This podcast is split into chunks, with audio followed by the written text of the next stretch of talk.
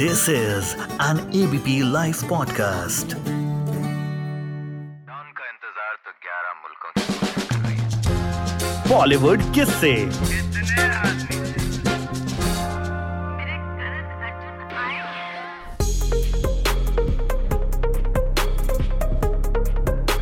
प्यार किया तो डरना क्या? गाना दिलीप साहब की फ़िल्म मुगल आज़म का है लेकिन ज़िंदगी का फलसफा भी शायद दिलीप कुमार का यही था कि प्यार किया तो डरना क्या। दिलीप कुमार और मधुबाला की मोहब्बत, वो मोहब्बत जो अमर है, वो मोहब्बत जो मुकम्मल नहीं हो सकी। लेकिन इसके बावजूद हिंदी सिनेमा में जब जब इश्क का ज़िक्र होता है, हिंदी सिनेमा में जब जब मोहब्बत की शिद्दत का ज़िक्र होता है तो मधुबाला और दिलीप कुमार का ज़िक्र सबसे ऊपर आता है।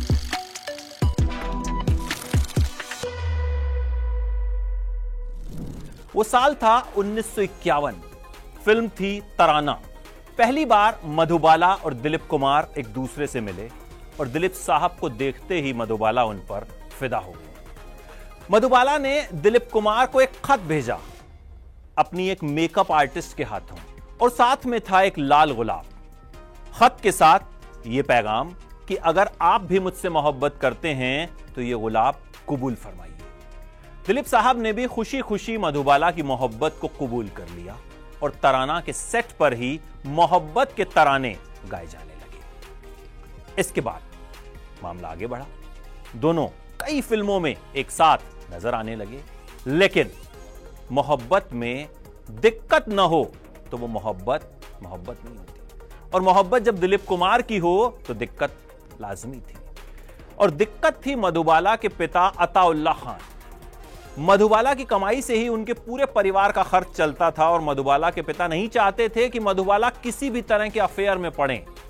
मधुबाला तो दिलीप साहब के इश्क में गिरफ़्तार थी। दोनों चोरी छिपे मिलने के बहाने ढूंढ लिया करते थे और फ़िल्मों की शूटिंग तो चली रही थी। मुगल आज़म में दोनों ने साथ काम किया। मुगल आज़म को बनने में दस साल का वक्त लगा और मुगल आज़म इनकी मोहब्बत की गवाह रही। मुगल आज़म की शूटिंग जब शुरू हुई तो इनकी मोहब्बत शुरू हुई और मुगल आज़म की शूटिंग जब खत्म हुई तो ही इनकी मोहब्बत भी जो है वो खत्म हुई। कहते हैं, मधुबाला मुगल आज़म की अनारकली इसलिए बनी थी क्योंकि शहजादे सलीम ऐसा चाहते थे। दिलीप कुमार ने मधुबाला के नाम की सिफारिश की थी कि मधुबाला को अनारकली बनाया जाए। उस वक्त मोहब्बत की शिद्दत थी तो भाई सिफारिश कर दी। बाद में मामला कोर्ट केस तक भी पहुँचा था। हुआ ये कि दिलीप साहब ये तय कर चुके थे कि शादी मधुबाला से करनी है। उन्होंने अपनी बड़ी बहन सकीना आपा के हाथों शादी का पैगाम भिजवा दिया, लेकिन अताउल्ला खान ने साफ़ मना कर दिया। दिलीप साहब को झटका तो लगा, लेकिन उनको पता था कि मधुबाला तो उन्हीं की है। एक फ़िल्म की शूटिंग चल रही थी, ढाके की मलमल। ओम प्रकाश मौजूद थे वहाँ पर। अभिनेता बहुत मशहूर अपने जमाने के रहे। दिलीप साहब ने उनके सामने मेकअप रूम में मधुबाला को बुलाया और कहा कि मैं आज ही तुमसे शादी करना चाहता हूँ। मेरे घर पर एक काजी मौजूद है जो हमारा आज ही निकाह करवा देगा। लेकिन मेरी एक शर्त है, और वो शर्त यह है कि तुम अपने पिता से कोई रिश्ता नहीं रखोगे। अपने यूसुफ की यह शर्त सुनकर मधुबाला खामोश हो गई दिलीप साहब ने पूछा, तुम्हारी खामोशी का मैं क्या मतलब समझूं?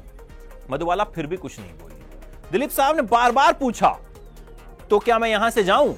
और अगर मैं आज यहाँ से गया तो फिर कभी लौट कर नहीं आऊँगा मधुबाला की खामोशी कायम रही और दिलीप साहब वहाँ से चले गए। न सिर्फ़ उस मेकअप रूम से, न सिर्फ़ उस फ़िल्म के सेट से, बल्कि मधुबाला की ज़िंदगी से। इसके बाद एक फ़िल्म नया दौर के लिए इन दोनों को साइन किया गया था। प्रोड्यूसर बी आर चोपड़ा चाहते थे कि फ़िल्म की शूटिंग भोपाल में हो, लेकिन मधुबाला के पिता ने उन्हें भोपाल भेजने से मना कर दिया। कहा कि भाई, फ़िल्म की शूटिंग तो बंबई में भी की जा सकती है। लेकिन बी आर चोपड़ा भोपाल में शूटिंग करना चाहते थे तो उन्होंने मधुबाला को फ़िल्म से निकाल दिया और वैजंती माला को ले लिया। इसके बाद अताउल्ला खान ने बी आर चोपड़ा पर केस ठोक दिया। बी आर चोपड़ा ने भी कहा कि मेरा साइनिंग अमाउंट वापस करो और अताउल्ला खान पर केस ठोक दिया। कोर्ट में मधुबाला और दिलीप साहब फिर आमने सामने आए।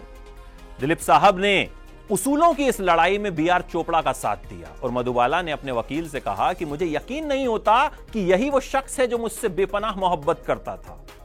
इसके बाद दिलीप साहब ने कोर्ट में कहा योर ऑनर मैं इस औरत से प्यार करता हूँ और अपनी ज़िंदगी की आखिरी सांस तक इससे प्यार करता रहूँगा। खैर, कोर्ट केस खत्म हुआ, लेकिन मुगल आज़म की शूटिंग अभी बाकी थी।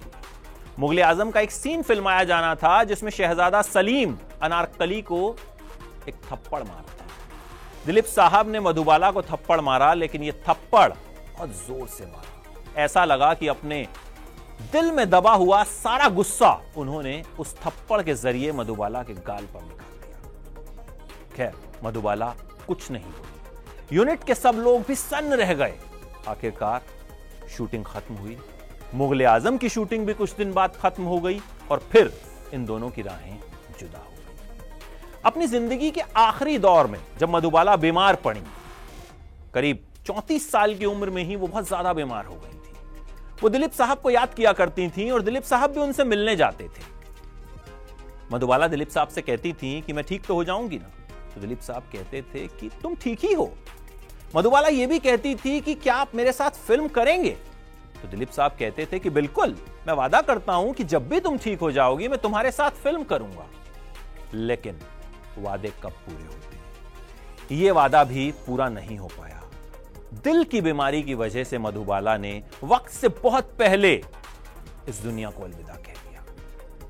जिस वक्त मधुबाला ने इस दुनिया को छोड़ा, दिलीप कुमार मद्रास में फ़िल्म गोपी की शूटिंग कर रहे थे। दिलीप साहब एयरपोर्ट से सीधे कब्रिस्तान गए।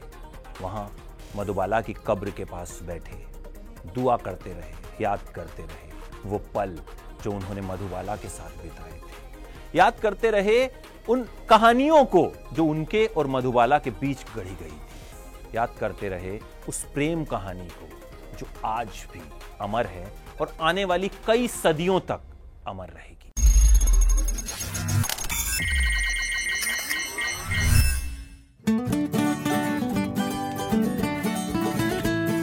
This is an ABP Life podcast.